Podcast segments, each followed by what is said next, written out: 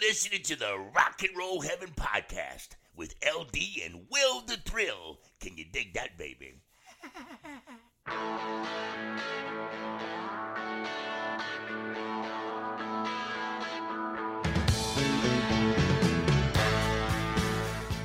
Hey guys, welcome to Rock and Roll Heaven, the podcast where we talk about the lives, careers, and deaths of famous musicians. I am your host, LD. Along with me this week is Mr. Will.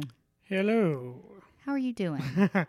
Doing okay considering the nature of things and the whew, nature of this topic. This is going to be a rough one. yeah, yes, it is. And I'm going to remain partially silent for the majority of this episode uh, because if not, I will just start screaming expletives, and I'm pretty sure our network will not appreciate that, nor will our families with uh, little ones that are riding in the car. So, um, I'm going to let you take the reins and uh, enjoy. Yes, so we're going to tackle a very controversial and yet relevant topic today, and that is the subject of segregation, mostly in how it related to the music industry. Now, before we go on, I think it's important to note we're going to be covering some very dark topics. These are points in American history that are certainly not our finest. These are things that I think many people will find, if not upsetting, downright abhorrent. So, this is a trigger warning for you guys. I, I'm assuming because my husband is the way he is, you probably didn't throw in a lot of expletives. It's just the subject matter, correct? Correct. This isn't about curse words or anything. This is about the subject matter of segregation and the rules that were in place, specifically the Jim Crow regulations, which are going to be very tough to review. Okay, so you guys have that. That is a trigger warning for you guys. So, just take that into consideration, okay? Okay. So, I, for one, was shocked when I started researching this because the goal was to talk about segregation in rock and roll music. And there's a lot of stories surrounding that. However, I had no idea the depth of what was called the Jim Crow era. So, did you know when the Jim Crow era started? It, like the 1800s, correct? This that is correct. It was really post Civil War and spans really the era itself is deemed to close about a hundred years later. But as we're going to review, these are topics that are still very, very relevant today, and we're going to also look at the civil rights struggle that sort of came out of this. So, for a little background, the Jim Crow laws actually came out of the post Civil War era, and they were specifically designed for no other purpose than to marginalize African Americans. Uh, for example, it did things like prevented African Americans from getting the right to vote, hold jobs, own property, or get an education. And the, pen- the penalties were severe anything from fines to jail up until death. And there was really no other purpose of these laws. And it really began in 1865 in response to the ratification of the 13th Amendment. Now, the 13th Amendment, at least the ratification of said amendment, abolished slavery in the U.S. And in response, the Jim Crow laws came about, as did what was known as the Black Codes, which were a series of laws, again targeted specifically African Americans within the community. They were strict state and local laws where formerly enslaved people, it, it essentially governed how people who were slaves, now liberated by the Civil War and the 13th Amendment, were essentially kept in check by these laws. It was a way to keep them in what was essentially indentured servitude. It prevented them from having the right to vote, as I mentioned earlier. It controlled where they could live, where they could work, and how they could conduct themselves in public. And really, the legal system was stacked against the African American population. At this point, these were things, these laws were backed by not only state and police workers, but also judges. And many of them were former Confederate soldiers who were upholding these cases and were going against the black defendants. So this was about as deep entrenched in this just oh, it's it's again abhorrent is the only word I can come up with. And these were often held in conjunction with labor camps, where labor camps people were sent in and treated as slaves. Many of the black offenders would usually receive sentences that were longer than their white counterparts, and some of them didn't even live to make it out of these camps. So you had segregation, you had laws designed to specifically suppress a demographic, and they were throwing people in labor camps. Yeah, I, I I'm I, my blood's boiling already, and you're not even done with the first page. Oh no, I haven't even gotten out of that, and the fact that the Jim Crow era and the Black Codes gave rise to the KKK. It was actually under the administration of President Andrew Johnson, who immediately succeeded President Lincoln after he was assassinated.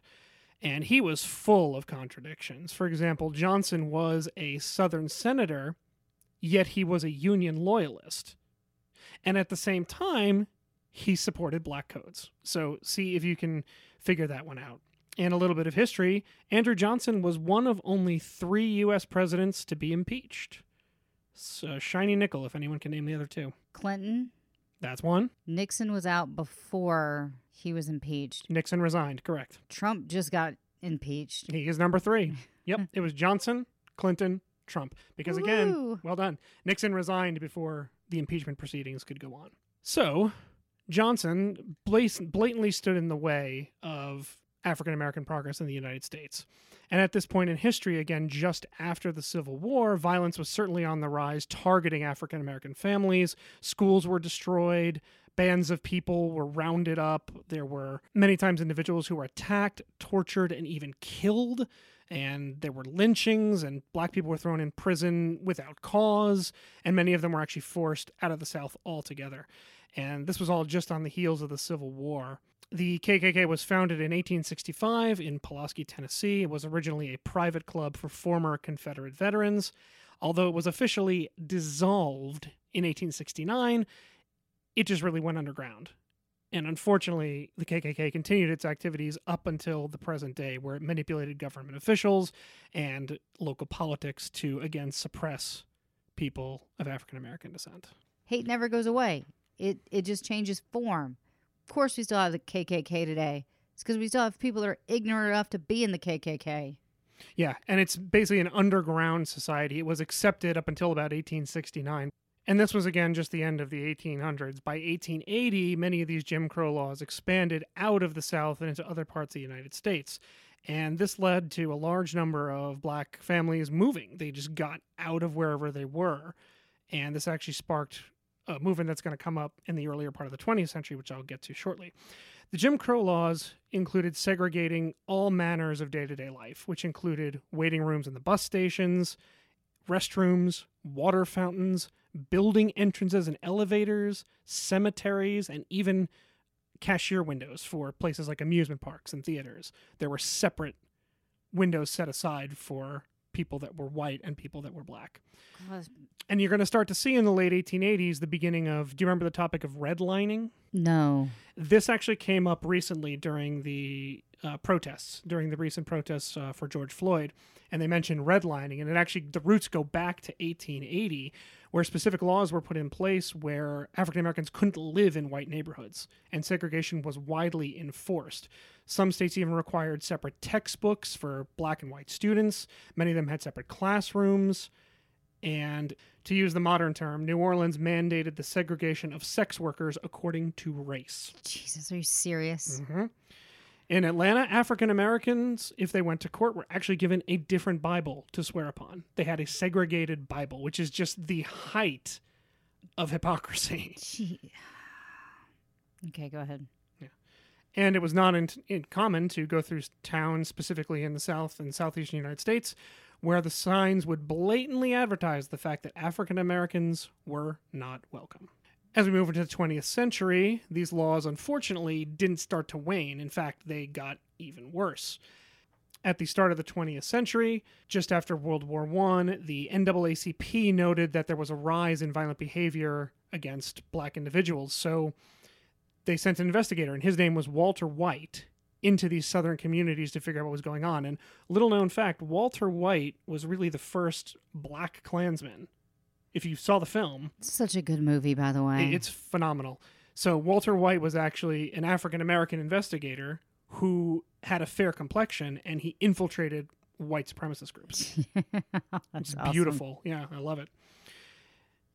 Just after the, actually, in the midst of the First World War, around 1916, African Americans be able to move en masse out of the South because they felt they were no longer welcome, and over six million African Americans moved to places like Chicago, Los Angeles, New York. And this is what we saw. Remember the other night we were watching that The, piece oh, on the art, the Yep. migration. the migration piece. That is a series of paintings by artist Jacob Lawrence. There is a terrific YouTube channel called The Art Assignment, which we found through uh, one of our favorite authors and YouTube personalities, John Green. Uh, he started working with us, and this is in hand in hand with uh, PBS. And it's an excellent series. There's probably about 250 different videos just on art. And this was uh, one specific piece on art and migration. And they focused on this one artist. And his artwork is moving, it's beautiful. He did 60 It was almost 70 tiles, right? yeah. And there is a cohesiveness with all the colors. He did it at the same time, but they're all different paintings. And if you want to see them, they are on display at the MoMA in New York. That is awesome. Yeah, so you can go see the work of Jacob Lawrence Well, uh, yeah, if it's when it's open. yeah, unfortunately, with things the way they are, I'm not sure if it'll be open. But when it opens back up, that is something you can go view. So while all this was going on, again, this is in the midst of World War One. Unfortunately, violence was on the rise. So race riots were very common. So were lynchings and mob violence, and this really continued, unfortunately, up until about 1919. And it's a time when many people referred to that summer of 1919 as the Red Summer, where in retaliation, white authorities actually charged black communities. This is outrageous with conspiring to conquer white America. That was the charge handed down by many local courts. Just just insane. Now, while all this was going on, education was under attack, and there were very few places where a young black individual could get an education. Uh, that's why a lot of folks were leaving the South and heading into these major cities. And this actually brought about a publication. It was an underground newspaper called the Chicago Defender, which encouraged black Americans to not only move, but gave them tips on how to do it safely. And it was read by millions of black Americans in the South. And in fact, when the white communities got word of it, they actually threatened to kill anyone caught reading the paper. I know it's it's just it's maddening. It's utterly maddening. Uh, doesn't that even violate the First Amendment? I think it violates a lot. not not the least of which is the First Amendment. Yeah, I'm I'm I'm just saying like Jesus. And really everything only got worse. It was one of those situations where it felt like, well, how can it get any worse? Well, we went from World War One into the Great Depression, which made things sort of reach a boiling point between, you know, uh, with, with the racial divide that was so prevalent. And this was actually the case even though in World War II, many black Americans risked their lives and fought for the United States. When they returned home, they were met with segregation, violence, and non opportunity. Jumping back to the 1800s, this was started the sort of the start of the movement of taking these Jim Crow laws out of the South and into the North. So, as we mentioned, we had a lot of black families fleeing the South only to find out that they'd be segregated in the North. That's because wonderful, just jerks like Ohio segregationist Allen Granberry Thurman, he was in 1867 running for governor, stood on the platform of barring black citizens the right to vote, period. Now, he lost that election. However, he did later gain a seat in the U.S. Senate, where he continued these efforts after the Civil War, and this was picked up by various senators and congresspeople, again, well into the start of the 20th century, the First World War, and really up until the point where World War II was winding down. And at the point where most of America was settling back after World War II, African Americans were again told they were not welcome. And this is where the concept of redlining came into play, where developments outlined some very strict laws that did not allow black families into their neighborhood. And they would do it not so overtly. Some cases they were very outright with it, but in other cases they made it harder to say get a mortgage or suddenly homes that were on the market were not available. It was all very suspicious and the entire goal was to prevent black families from settling in these neighborhoods. After the Second World War, Prime Minister of Britain Winston Churchill said, America at this moment stands at the summit of the world. At this point, the United States, at least for many, appeared to be full of opportunity, economic advancement. People were buying houses. This was the start of the baby boom. And yet, this was a point where segregation was just as bad as it was in the late 1800s. Progress was hardly prevalent. Whew. I just need to take a moment with that because that's, you know, let me do the math here 40, 50, 60, almost 70 years of just, just horrible, horrible behavior. It's still happening. and that's, that's the worst part it's is still going on now. It hasn't changed. I think fortunately we're about to see a turn. And this is where music became such a big component in the movement against segregation and against racial bias and united people. And it really started in the late 40s and just went raging into the 50s and 60s, which are considered the core of the civil rights movement. Uh, many people know the famous story about Frank Sinatra, correct? I do. Well, it was a story that in the late 40s, Sinatra actually refused to play a venue in Las Vegas because they wouldn't rent a room to Sammy Davis Jr. Well, it goes back even before that. Uh, during the late 40s, Frank was appearing in numerous theaters in New York. His career was just getting started. And he went up to Harlem to see the Will Mastin Trio. Huh. And he saw Sammy perform and was utterly floored.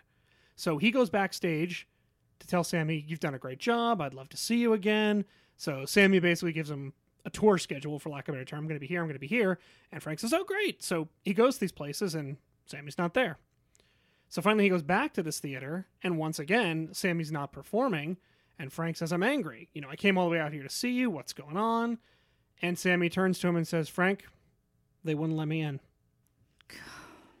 I mean, okay, number one, why book if you're not going to let him in? Yeah.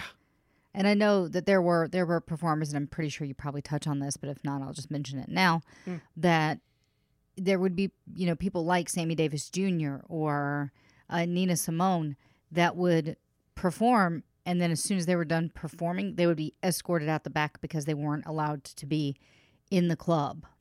Oh yeah, I'm going to get to that uh, when we get to the 50s. There's a band called the Flamingos who run into a very similar kind of treatment. Got it. Uh, so what does Frank do in response? Frank actually storms back to the theater, holds up his contract because he's supposed to play there, and tears it to shreds, and storms out of the theater.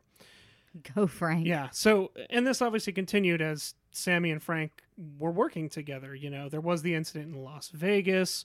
Uh, Sinatra was actually selected at the Will Mastin with the Will Mastin Trio to open at the Capitol Theater, and uh, you know he was Sammy was denied entrance to the Copacabana, and Frank made sure he got in. So this continued throughout their rapport together. Now, the one takeaway from this that I don't like is the idea that Frank was fighting Sammy's battles for him. So I'm going to get to something in a minute that shows you how Sammy was extremely active in the civil rights movement and really he was a force to be reckoned with. So I'm going to be getting to that very shortly because we're just on the cusp of the civil rights movement which really kicked off in the 1950s. So as we mentioned, African Americans have been fighting now inequality and injustice since really late 1860s. By 1950, there is a bit of a turning point here. And this is where the civil rights movement really gets underway, and the struggle against segregation, against ra- racism, is becoming more a part of American life. I think one of the landmark moments here was in 1954 in the case of Brown versus the Board of Education.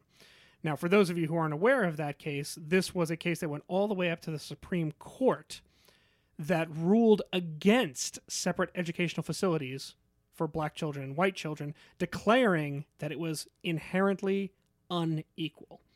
Now, this is not only done by the Supreme Court, the highest court in the country, this was the first law that really went against these Jim Crow and black codes. So we're seeing now, again, from 1860 to 1950, very little progress. Now the courts are stepping in, and now we're starting to see things turning around. There was obviously resistance to the Brown ruling. Many people actually took their children out of public school and enrolled them in all white, quote, segregation academies. Uh, there was the use of violence and intimidation to prevent black individuals from then going to school. In 1956, more than 100 congressmen signed a Southern Manifesto declaring that they would do everything they could to defend segregation. Goof. And that was in 1956, when just one year earlier was the famous Rosa Parks incident, where in Montgomery, Alabama, Rosa Parks was arrested for refusing to give up her seat. This obviously, yep, I know, good for her. This led to a 13 month boycott of the city's bus system, and this is the best part. It ended finally because the bus companies stopped se- segregating its African Americans. They they had to, so they got them by the wallet, which is what it Why took. Is she not on a coin? I know it's it's insane. And this was also the first step in sort of the non-violent civil rights movement, which we are going to get in depth with. But this is again a podcast called Rock and Roll Heaven. So where are we if we don't talk about rock and roll, how it came to be? In a really weird spot because I have to explain to the network why we've gone rogue. So, rock really started in the mid 1950s, and as we go through this, I think you'll see it was a unifying force in the fight against segregation because up until this point, a lot of music was quote separated in the sense that you had you know jazz and r&b and you had styles that were sort of you know slanted towards one race or another rock and roll was really a mishmash of a bunch of these styles rock and roll was described as a merger of country music and rhythm and blues, but there's obviously much more to it than that. The seeds of what became rock and roll were really mixing out of the black movement in music at that time and how black vocal groups like the Dominoes and the Spaniels were taking gospel style harmonies and sort of mixing it with that more aggressive rhythm and blues style. So this was really forming something brand new. Now, of course, disc jockey Alan Freed, he was in Cleveland, was credited with coining the term, but this is not entirely true. Many others referred to it as, quote, rock and roll, such as Dewey Phillips, he was in Memphis, and of course, Williams Hoss Allen, a nickname I love, who was at that time a DJ in Nashville, who created the first rock and roll radio stations by playing this type of music. And this kicked off something very interesting because you had a mix of people now listening to what started as a black musical movement. And it was really geared towards the, the youth of the day. So, for the first time in a long time, music was being steered in the direction of America's young people, which I think is the first step to unification because once these young people start to grow up, as you'll see through the 50s and the 60s, they do start to take action. And we're going to get to that very shortly. This culminated in, of course, a very controversial subject, and that is one of Elvis Presley. I love him, but he stole music. Yeah, he, he stole music, first of all. And many actually believed before seeing him perform he was a black musician. Huh. Yeah. And then there oh was yeah, we're see. We haven't even done an episode on Elvis. Don't worry, we're getting there. But you know, he even dyed his hair. He was a blonde. and he went to black hair, right? Yeah, Mhm. he was a total fraud. Yeah. He, I he, have no heroes. so you had this charismatic, handsome white singer singing black music, and of course, the other piece of this was he was on national television, gyrating and sending all the the pearl clutchers. Is that a good term now? Yes, Yeah, in, into a tizzy. it's like Rick, Rick Astley. yes, it's kind of like Rick Astley. Um, Elvis Presley was obviously a big figure in 1950s music, but so were players like Sam Cooke. I know we've talked about him before. We have an episode on that. He's Chuck- like the patron saint of rock and roll heaven. oh yeah, and, and he's going to come up yet again. Fats Domino, Buddy Holly, Oh. Jerry Lee Lewis, and even Johnny Cash. They were in that vein known as rockabilly. So you had kind of that country rock sort of merger there. Uh, groups like the Platters, the Drifters, the Flamingos, these were all big bands also who were playing in the 50s, and they were all really marketing their music towards American youth, which made it very unique. As I mentioned earlier, rock sort of became a unifying force for a number of reasons. And we're going to start with Chuck Berry. Chuck Berry was actually a bit controversial when he came out. His lyrics were a little risque. Uh, the way he moved around the stage was a little questionable. I know there are alleged other stories. I'm not here to explore those. I'm here to discuss. We will cover those Yeah, on an episode for Chuck Berry. Don't that's- worry. That's something altogether. But Chuck Berry was extremely popular. And it got to the point where the audiences for the clubs, which were originally segregated, had to be mixed. The clubs couldn't do that anymore. So it got to the point where people who wanted to see Chuck Berry were going into a non segregated arena because the performer and his gravitas demanded it, which is interesting. Good. Yeah. That's mean- the thing. If you have the power to do something like that, use it. If you have the power to inflict change upon something, use it. Do it. Right. And, and they were sort of forced to because, again, Chuck Berry was a huge talent at that point. And I mentioned the band The Flamingos. They're known for their hit "I Only Have Eyes for You." You know that one? Such a good song. Oh yeah. Actually, can we uh can we listen to that? And Hang on. Sure, pull it up. We're just gonna listen to it for for a second.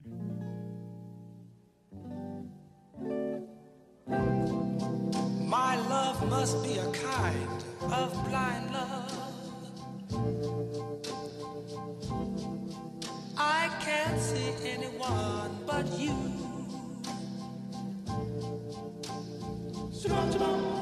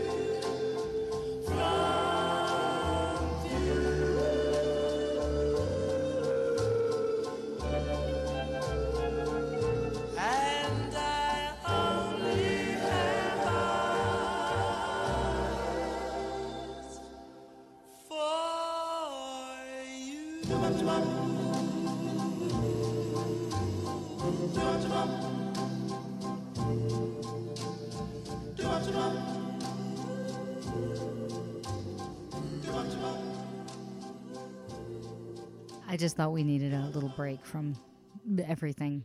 Just have a little bit of music. Yeah, no, I think that's good because uh, what happened to the Flamingos in the 1950s was not so great. Uh, they arrived for a show in Birmingham, Alabama, and the moment they got on the bus, there were rows of armed police officers waiting to greet them. They escorted them around the back and into a private dressing room where they gave them the following instructions.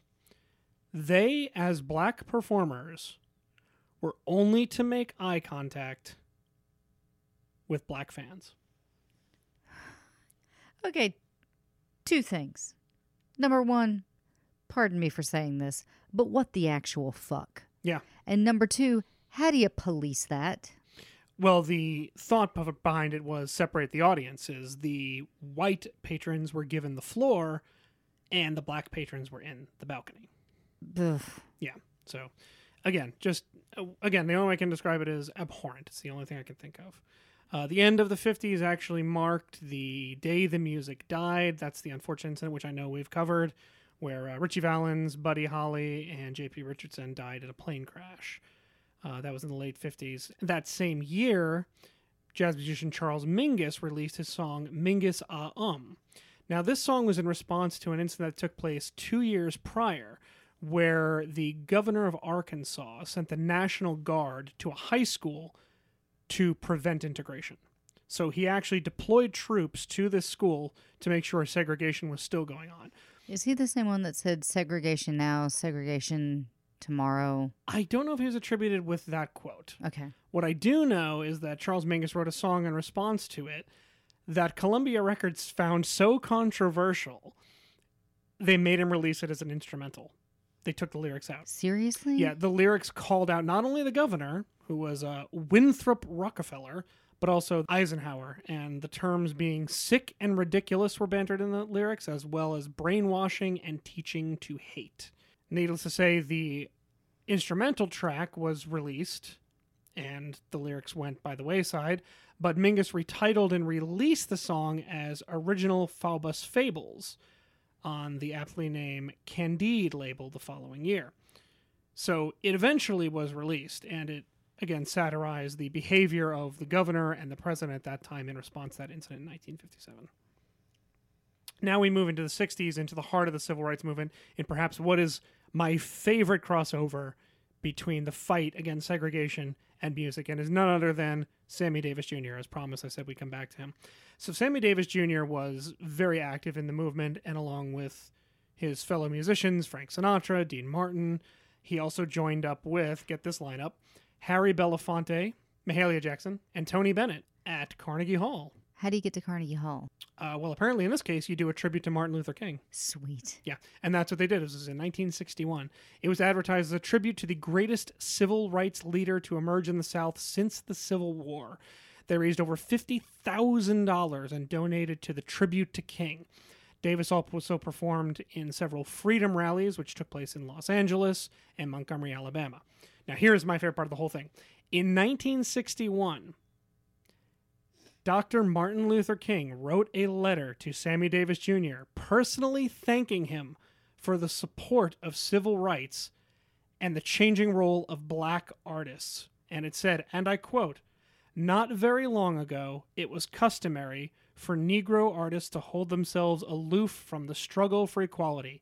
Today, greats like Harry Belafonte, Sidney Poitier, Mahalia Jackson, and yourself, of course, are not content to merely identify with the struggle. They actively participate in it as artists and as citizens, adding the weight of their enormous prestige and thus helping to move the struggle forward.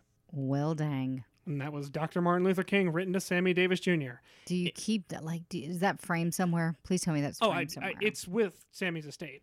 So my favorite is what Sammy Davis Jr. says in response to this letter. And this is great. I would give him my good eye. That's what I think ah. of That's what I think of Dr. King. He's one of the great men of our time. They should retire the Nobel Peace Prize with his name on it. yeah, that's, That's- awesome. Mic drop. That's the end of that. Flash forward to March of that year, 1961. This was the incident with Ray Charles. Now, I didn't see the film Ray. I'm told Jamie Foxx was excellent. I'm told the film is quite good. What I did hear was that this incident was kind of downplayed. So, uh, Charles was booked to perform at the Bell Auditorium, and they announced prior to the show that the attendees would be white only on the floor, and the balcony would be for black attendees, just like they did for the Flamingos. So, what did Ray Charles do? He canceled his appearance. he said, I'm not doing it. And he rejected this casual racism. And the venue said, Well, we're going to fine you. So, Charles paid the fine and didn't play another show in Augusta, Georgia until they lifted segregation. That's awesome. Like sticking to your guns. I love that. Yeah, it, it's fantastic. Then we come up to 1963, an artist that I've actually loved for some time and really changed my perception of jazz music, and that is none other than saxophonist John Coltrane. Hmm. Was the first jazz, uh, jazz album I ever bought. Really? Was Blue Train, yep. But uh, Coltrane had been around for four years, and he's one of the authorities in jazz for sure. Unfortunately, this particular incident was not inspired by anything good, for lack of a better term. Birmingham, Alabama, September 15th, 1963. The KKK plants a box of dynamite under the steps of the 16th Street Baptist Church. Do you remember this one? This is the four little girls story, isn't it? Yep. Okay. They were all killed. Their names were Addie Mae, Addie Mae Collins, Cynthia Wesley, Carol Robertson, and Denise McNair, the oldest of which was 14. There is a, a terrific documentary on HBO called Four Little Girls, and it will shake you. And I do recommend, I recommend it highly. It's a great documentary. So, in response to this incident, John Coltrane put together Alabama was the name of the jazz album. Oh, the song, I'm sorry, was the song was called Alabama. It was November 18th, 1963. It was a tribute to those young girls, and the solo was repurposed for King's eulogy that he delivered at the girl's funeral. So he was brought in to do a eulogy, and the music composed by Coltrane was actually used to sort of underscore that. Uh, Coltrane performed live on jazz on TV's Jazz is Casual in front of the entire nation, so he got to perform that song on a national level. Awesome. This one's for you. December 21st, 1963. Sam Cooke Yep. releases what song? A change is going to come. You got it. Change is going to come. It was inspired by Bob Dylan's Blowin' in the Wind, and he encountered racial turbulence in just a few years before the song came out. He and his tour mates were trying to book in a quote whites only hotel, and they were placed under arrest. So this is cited as being one of the key instances behind the song. A change is going to come. Just it it just makes me so angry that because of the color of your skin, you are a second class citizen. That is baloney. I already used my one F bomb. But, one, I one per show. But, geez, w- help me understand how this is even a thing. How you can look at your fellow man and say, because you're different than me, you're less than me. That is absolute horseshit. Well, just the very next year, uh, Nina Simone actually points out this hypocrisy. Um, she did a Carnegie Hall performance of Mississippi Goddamn. That's the name of the song. Yeah, we've actually we we covered that song when we did her Mhm. episode. Yep, and it was a just biting response to the murder of Medgar Evers in June of 1963, and it was just a comment in general on racism in not only the South but all of America. Uh, here are some of the lyrics, just so you can let this settle. I think every day is gonna be my last. Oh, but this whole country is full of lies, and you're all gonna die and die like flies. The song was actually banned in several states, mostly in the South. Uh, but it didn't stop Nina Simone. She would later go on to tell Jet Magazine that Mississippi Goddamn did damage to her career and that the industry had put a boycott on her records as a result. So she kept going, but thoroughly believed that by releasing that material, she was going to be subject to discrimination. Well, that was the thing was a lot of these these people that would put out their music. Sam Cooke said that he was literally afraid of a change is going to come. He Oh, said yeah. it scared him. Billie Holiday's "Strange Fruit," she would perform that, and she she was scared to perform it, even though it meant so much to her and to others. And we we spoke about this where where that would have to be the literal showstopper. Mhm. Like that would be the end of her show. So yeah, And this is at a time when the civil rights movement is really in motion. I mean, this is the mid 60s. So at this point, again, for people to be afraid is just, it's, it's horrifying to think that, you know? It's just terrible. Uh, 1968, April 2nd, we all know Harry Belafonte, correct? Mm-hmm. Who actually made an appearance in BlacKkKlansman, if I'm not mistaken. Uh, he made history outside the studio by taking his own money and investing them into the civil rights movement. Belafonte actually bankrolled several organizations, including the Freedom Rides, and most famously, he bailed Martin Luther King out of prison with his own money, which is amazing. Um, However, the most controversial moment of his career came in 1968, where he did a television special and performed a duet with Petula Clark. Do you remember this one? Okay.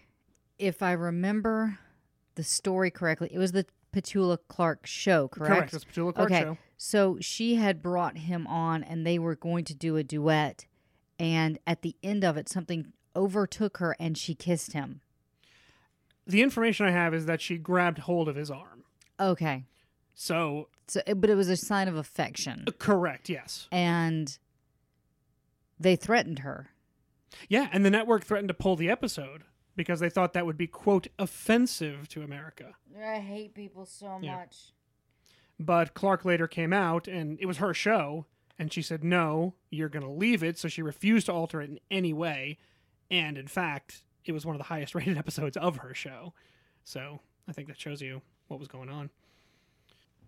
So can I can I fancy interject? Absolutely. So this is when? That took place on April 2nd, 1968. Okay, so I think April, May, June, July, August, September, October. So seven months later, just seven months later, the same year, you're going to see the first interracial kiss on television, thanks to Star Trek Yeah, for right. for uh, Nichelle and William had their first kiss, and yeah. So I mean, it's crazy to think that the network was going to pull that, and then because there were only three networks at this time, so yeah, there wasn't much going on. yeah, you you had your you had your pick and of three. But unfortunately, that incident would be preceded by more tragedy, which of course happened on April 4th, 1968, where Martin Luther King was shot and killed, unfortunately. There were riots in Dorchester, Roxbury, and the south end of Boston.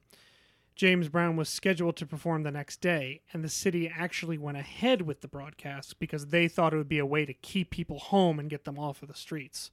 Um, needless to say, it didn't quite have the effect they desired because during the concert, attendees ran on stage, uh, the police were swarmed, and actually James Brown asked them to stop and address the people and said, and I'm quoting James Brown here. Now, I asked the police to step back because I think we can get some respect from my own people. The crowd obliged, the concert went on, and things went on their way. and that's that's what we're finding like that's what we saw with the george floyd protests if you just let people speak their their truth and speak their minds and they're doing it in a peaceful way you will it will end peacefully if you gas them and throw uh, the, the the pellets at them the rubber bullets if you if you attack them they're going to attack back if you let them have a peaceful protest and allow it to remain peaceful, it will end peacefully. I think the quote was, A riot is the language of the unheard, and I believe it was Martin Luther King, but I don't know for sure. James Brown went on after his concert. He stayed in Boston and would go around actually personally asking people not to riot. So he went through the streets of Boston and said, Please don't. There's another way. That's that's my home state. So home state pride right there. It's classy. June 28th, 1969. The struggle for justice in the civil rights movement was not only limited to African Americans, but also another uh, group of people coming up in the United States. Um, there were several songs going around that were sort of anthems of this. Uh, we Shall Overcome was one of them, and I'll Overcome Sun- Someday was introduced to a wider group of civil rights activists, both white and black. And it actually continued throughout the 1960s into the 70s. And that same song, We Shall Overcome, became a theme for the Stonewall riots, which happened in New York nine years later.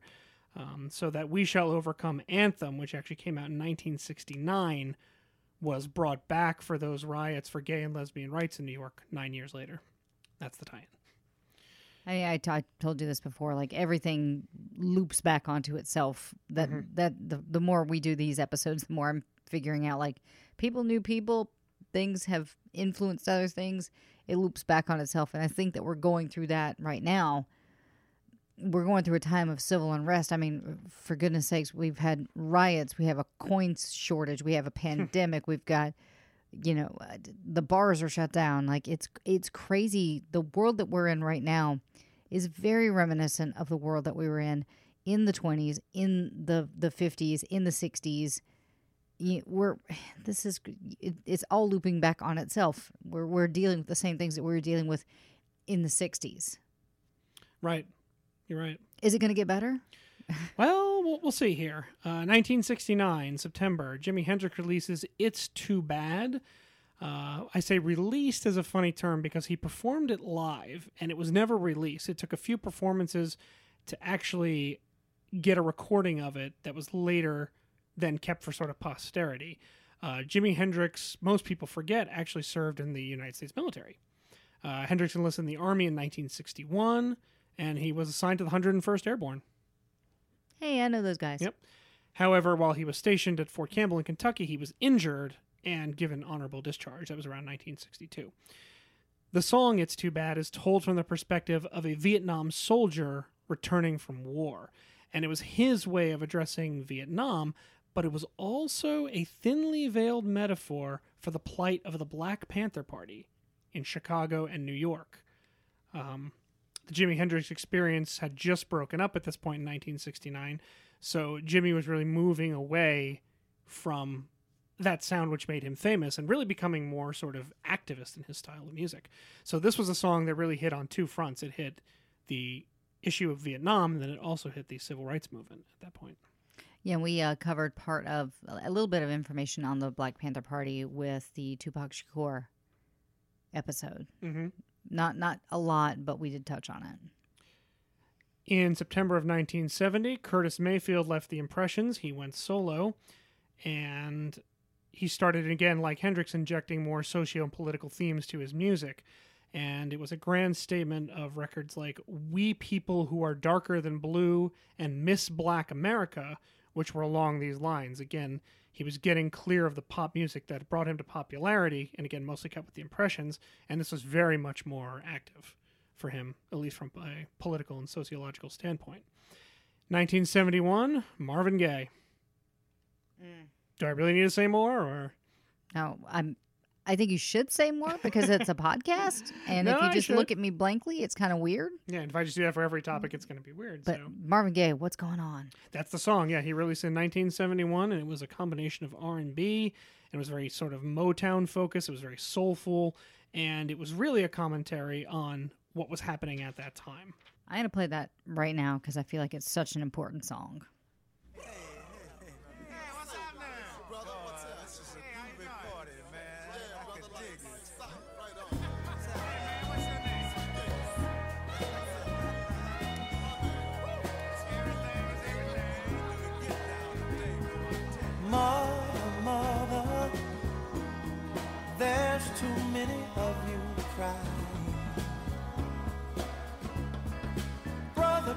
Brother, there's far too many of you dying.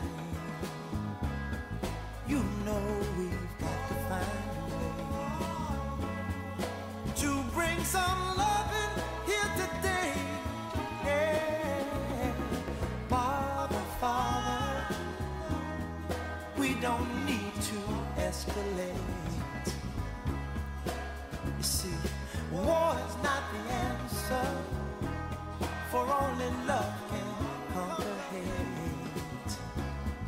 You know we've got to find a way to bring some loving here today. Oh, picket lines and picket signs. Don't punish me with brutality. Talk to so you can see oh, what's going.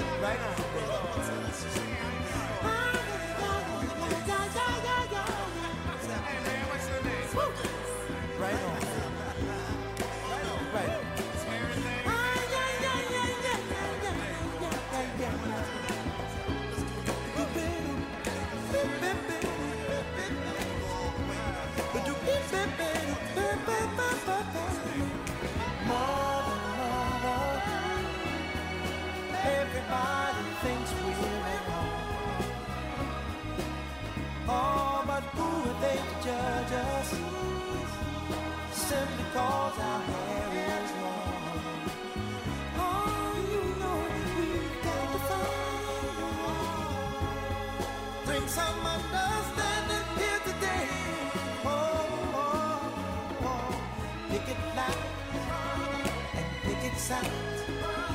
Don't punish me with brutality. Come on, talk to me. You can see what's going on.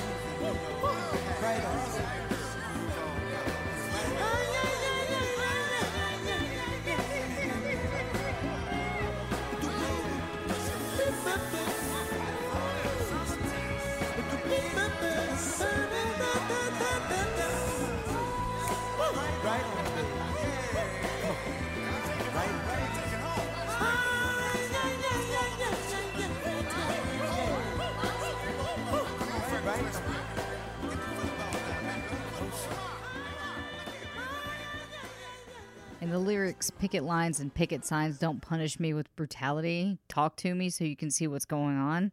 Like that should resonate even now. It summarizes the yeah, like you said, the pain the country's going through now, and in 1971 when this song first came out, it was a time of war, it was a time of divide, and those were acts of police brutality. So Marvin Gaye just asked the question, you know, what's going on? That sums it all up. It's it's poetic and beautiful, and sad at the same time. Yeah. In 1972, August specifically, it was the seventh anniversary of the Watts riots. So the California communities actually put together their own Wattstax, which was a show that was meant to sort of be a Woodstock esque performance. Tickets only cost one dollar. And in between the performances, they had everyone from Jesse Jackson to Richard Pryor come out on the stage and just talk about what it's like to be black in America. Wow. Yeah. Some of the musical performed, you know, really echoed of racial pride. They had Kim Weston's opening theme with the Black National Anthem, "Lift Every Voice and Sing." Uh, the Staple Singers did res- the Staple Singers did "Respect Yourself," and was actually all on a documentary. Uh, it was put together as a documentary, which did go on to win a Golden Globe. Awesome. I think it's called Watts Wattstax, I believe is the name. Uh, that was in 1972. In 1974, we focus on I think one of the most prominent athlete activists of all time, and that is none other than Cassius Clay, also known as Muhammad Ali. Which, of course, he took up the name Ali when he joined the Islamic faith in the 1970s, and he continued to fight for civil rights. And nothing, I think, surpassed his contribution more than uh, the 1974 Rumble in the Jungle fight, which was against George Foreman in 1974. It was promoted along a three day music festival, which included this is absolutely amazing James Brown, B.B. King, The Spinners, and other artists. That is a lineup right there. So attendees flocked from all over the globe to attend the event. It was meant to symbolize the new era of African Americans and Native Africans and also address the issues that were going on in Zaire at that time. So the subject of this next date of note, which is February 1977, is Fela Kuti. He was a Black Panther advocate, and he actually joined the Black Panther Party in a trip to the United States from his native country of Nigeria. This was in 1977. Um, he was a musician and activist, and his band was called Africa 70, which had a song, an album called Zombie. And the target of the Zombie album and all the songs contained on it were actually going after the Nigerian army, who were backing up the corrupt regime in Africa and making it, quote, a prison of people. So this was a time, I believe, when the Nigerian genocide was underway, if I'm not mistaken. Um, needless to say, this brought a lot of heat on Fela Kuti, and the powers in Nigeria actually sent soldiers to attack his compound. Yeah, he had a compound, and they sent soldiers to attack it. Uh, during the raid, uh, Fela was beaten, his compound was destroyed, and his mother was thrown out of a window. She eventually succumbed to her injuries, and Fela responded by delivering her coffin to the military barracks in Nigeria as a statement. Uh, he would later write the song Coffin for Head of State, which is directly reflecting of his own experience. Um, and this is an example of someone who really went out on a limb and paid the price for his actions. It's really tragic. It's incredibly tragic. Uh, but in light of all of this, a few years later, Kuti was running his own political campaign in 1980, and his platform line was "Music is the weapon of the future." That's awesome. Yeah.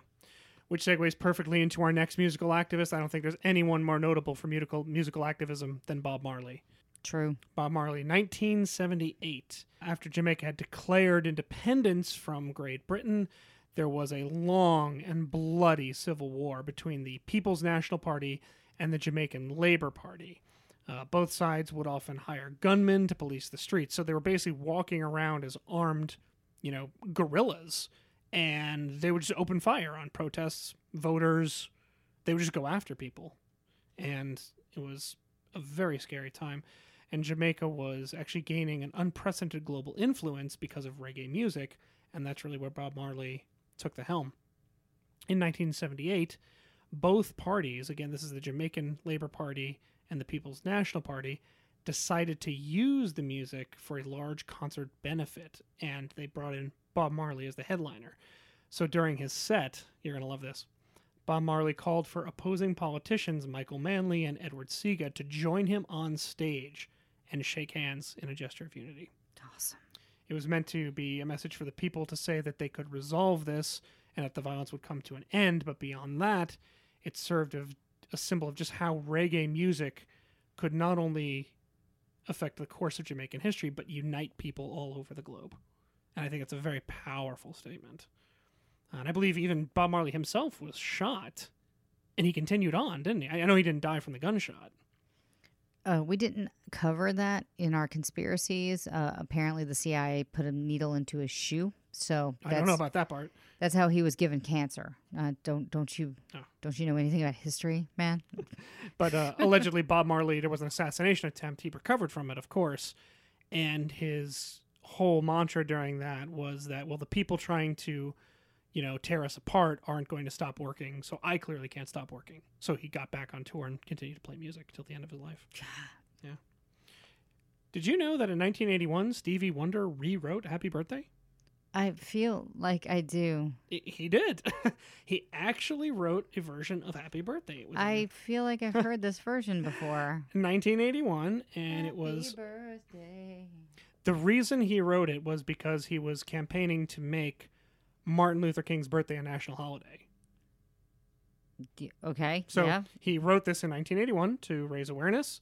Uh, the full track finds him expressing disbelief that anyone would oppose celebrating Martin Luther King Day, which, uh, yeah, I'm, I'm with you, Stevie. I get it. Uh, he held a massive rally in Washington. Oh, there are people that that think we shouldn't do that, Well, I'm not one of them. and neither am I. Yeah. And I think those people are wrong. Yeah, I think they're idiots. So he held a massive rally in Washington, and along with him were Gil Scott Heron, Diana Ross, Jesse Jackson, and a number of other prominent African American musicians, speakers, and individuals that went actually all throughout, sort of on this tour with Stevie Wonder, which is pretty cool. And sure enough, 1983, President Ronald Reagan established Martin Luther King Day, Awesome. Which is amazing. It's so weird, uh, and this is gonna go off the tracks real quick, but like it's so strange. Um, I have you know my political leanings, but I actually really liked Reagan. I know he's a Republican, but I really liked him. I don't think I was really old enough to understand everything Reagan was doing. I mean, I know at that time, like I- I've heard like the stories, but something I want to look into more. Uh, he kind of created trickle down economics, which were called Reaganomics. Mhm. And his Um, Mr. Gorbachev chair down this wall. I remember that. Yeah, but he, I, I think he won my affections when he gave his address. He he gave his State of the Union address the day that the Challenger exploded, The touch the face of God. shook the surly bonds of earth to touch the face of God. Oh God, and that's that's where I kind of, I was like, all right, he's he's a good dude. Well, I don't think we can be surprised that Reagan was a good, good at presentation. He was an actor. You know. um, Well, Well, I, I think what I'm saying is inherent with that. I think came a aptitude of public speaking and sort of persona, which I think Reagan became known for. Anyway, this isn't about Ronald Reagan. The point is that Martin Luther King Day became a holiday during his administration, and Stevie Wonder is largely credited for that, which I think is pretty cool. That's awesome, though. Like uh, again, affecting change. I Mm-hmm. love that. Also affecting change was none other than MTV, and this is also 1983, because MTV was the first to really shake up that color barrier. Remember that interview with David Bowie? Yeah, Mm-hmm. which is just so biting. It's just and the look on his. Uh, you know what? I will try to find a way to put that interview on our Facebook page. We can drop in that. That'd Pl- be awesome. Yeah, please remember. Please remind me. Uh, I will give out all our socials at the end, but there is an interview with David Bowie where he basically attacks the interviewer in a the most British way possible, and it is awesome. Yeah, and he calls him out on MTV not playing videos by black artists. I think that's the crux of it, right? Yes. Yeah. Yeah. Well, needless to say, I think MTV listened to David Bowie. Um, MTV was, you know, at initially reluctant to play material by black artists. Um, but in the station's early years, programmers were really leaning towards rock, hip hop, R and B. So there, the the change was coming quickly. It had to happen soon. But the one person that really blew the doors off the place was none other than Michael Jackson.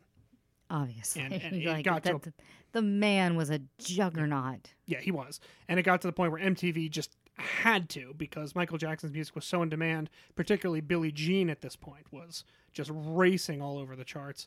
Uh, and he really changed the way music videos are made. You know, Thriller set a new standard for what a music video could be. I hate John Landis. T- yeah, terrible person, unfortunately, good director.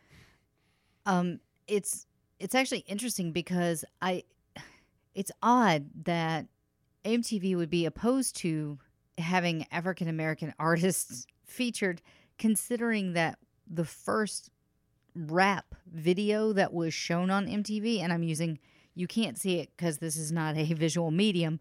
I'm doing vicious rabbit ears. Hmm. The first rap song was actually Blondie's Rapture.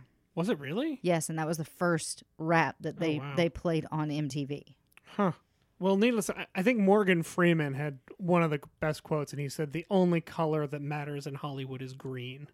Yeah. which is just biting, and you can just tell me you can't hear Morgan Freeman saying it. Just try. I hear Morgan Freeman in my head most of the day anyway. so this isn't much of a difference. So I think this is one of those examples where MTV was basically facing extinction if they didn't get with it. Um, so they did play Michael Jackson's videos. They started Yo MTV Raps, if everyone remembers that show during, I believe the it was a mid to late '80s, I think. And I think so. of course you had you know michael jackson videos which changed the standard forever everything from thriller on up to you know black or white was not just a video it was a musical statement and it was a, a theatricality and it was Another John Landis video.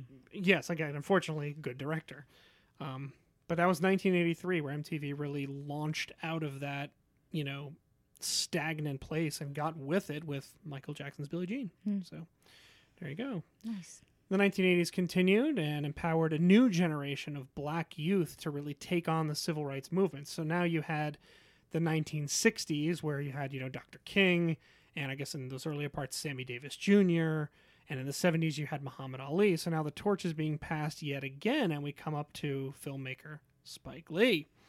Uh, Spike Lee obviously had a very different take on civil rights, and for his film Do the Right Thing, he brought in the video for Public Enemy's Fight the Power. Yeah, and we talked about that last week. Last week? Was last week protest songs? Yes, it was. Okay, yeah, we talked about that last week and yeah.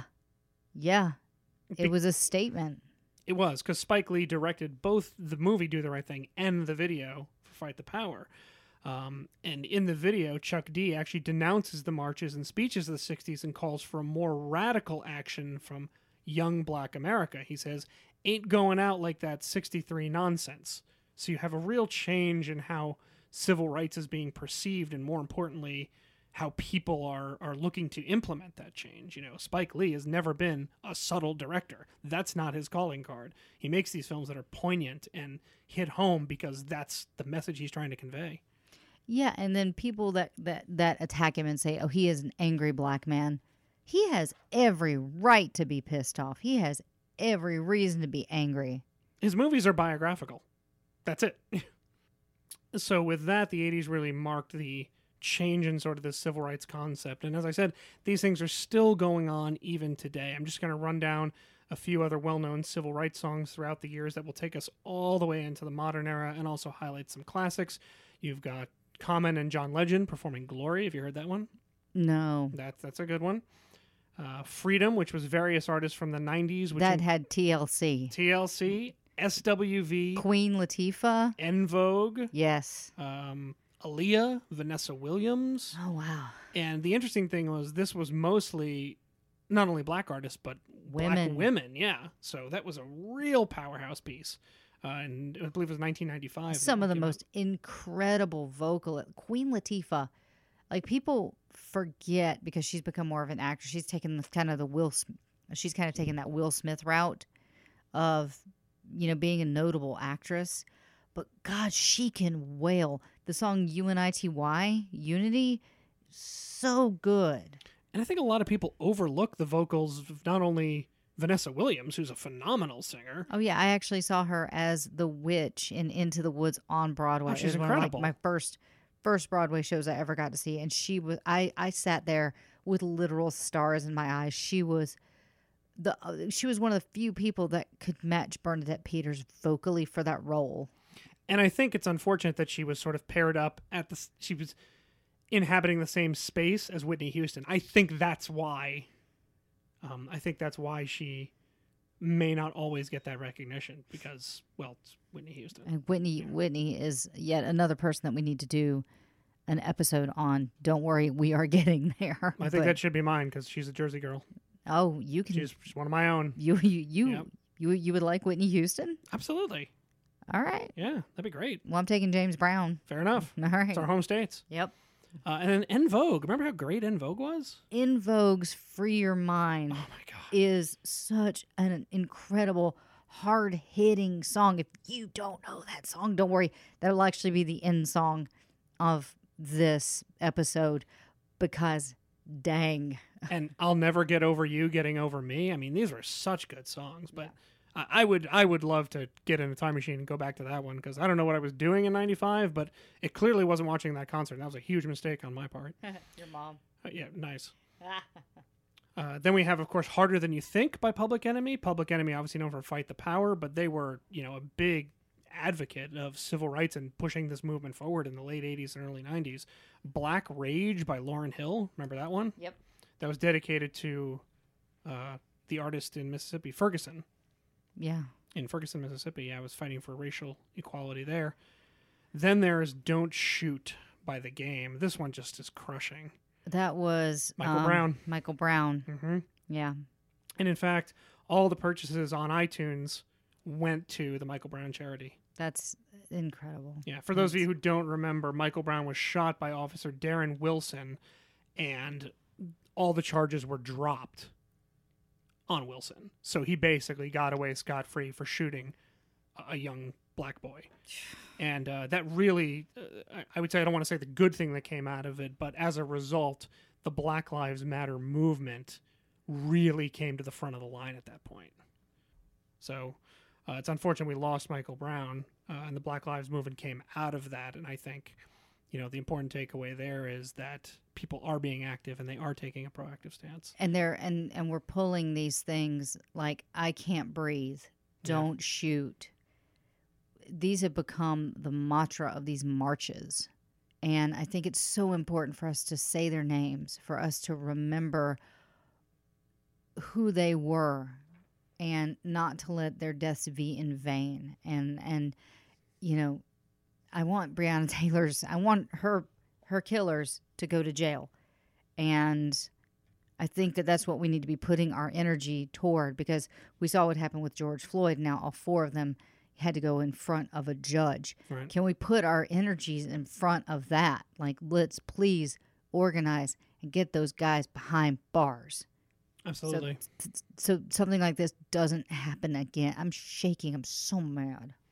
And the other songs I'll just use to close out today's episode, we have "We Gotta Pray" by Alicia Keys, wonderful song.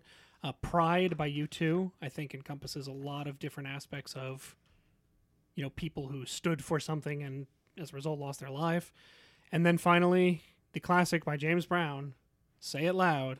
I'm, black and I'm proud. Yeah, the anthem Yep. from the boy from South Carolina, right? And we we also talked about that within our protest songs as well. So so I think the the message here is that these things are still very much going on at this point. You know, to quote Marvin Gaye, "What's going on?" I think a lot of us can look at today and feel that exact same way. And if we look at these last hundred, you know, oh, geez, what is almost now 170? I mean, from 1860, that's it's it's been 160 literally years? Yeah. forever. It's been thousands of years. Yeah. Thousands of years. There's been there has been separation, segregation, looking down upon other races. This needs to change. It's there's there's a real problem because in the end you guys have to know that hate is not hereditary. It is taught. You are taught to hate. And I think that it's time for the next generation to be taught nothing but love and acceptance. So one day that there there won't be a color barrier. There won't be segregation. You won't have to fight for equality. We will just be equal. And I know that is just pipe dreaming, but man, isn't it a good dream? And I have to applaud all those activists and artists who do step forward. Everyone from, you know, the Sam Cookes, the Sammy Davis Juniors, all the way up to, you know, Alicia Keys, Lauryn Hill, John Legend, Public Enemy. You know, they're all making a statement, and that is not an easy thing to do. And uh, I just want to say that I'm in awe of those who continually contribute to the cause. Again, this has been going for way too long. The idea that it is new is completely false. As I reviewed through the course of this episode, this started back within, you know, the laws of American history. And I think it took musical artists, brave musical artists at that, to help tear down those constructs. So that is going to end our not only the episode today, but it'll also end our series on a little bit of history. There will not be a show next week. Uh, we are actually going to go on vacation Yes. and uh, study up for our next series of four episodes, which is going to be artists that we've sadly lost to COVID, which has kicked off, I think, a lot of unrest and a lot of. Yeah, basically, I'm just going to leave it at that. There's a lot of unrest, and sadly, we've lost uh, some beautiful stars to COVID, and we would like to highlight them. And if you guys think that we are doing a good job and you would like to give us money, you can do that at patreon.com backslash rock and roll heaven. You can find us on Twitter at rock and roll LT. Our Instagram is rock and roll heaven LT. Facebook is rock and roll heaven pod. Our website is something I'm still not saying. You can email me at rock and roll heaven LT at gmail.com. And you can check out our other awesome Pantheon podcasts at rock and roll archaeology.com. Thank you so much for checking this episode out. Check us out in two weeks' time, uh, where we will bring you a new series of spotlights on wonderful people in the music pantheon. Keep on rocking in the free world. Will, Yes. goodbye. Thank you. Prejudice. Wrote a song about it. Like to hear it? Here it go. Free your mind.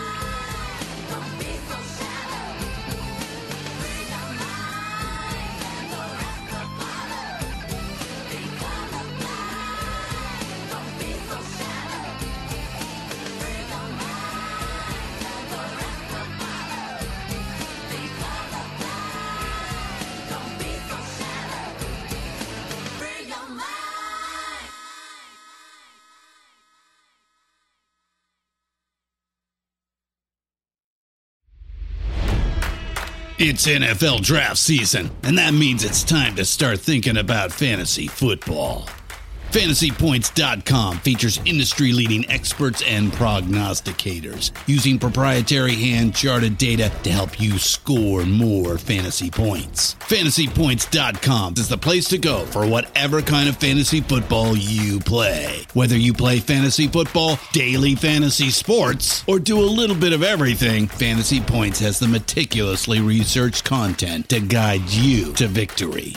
And why wait for the fall? Fantasy Points also covers the new spring football league, the UFL. Join the guru, John Hansen, Scott Barrett, Joe Dolan, and other massive names in the fantasy football universe with an exclusive offer. Use code Pantheon for 15% off any fantasy points package, including the all in package, with access to every article, tool, and data nugget that Fantasy Points has to offer.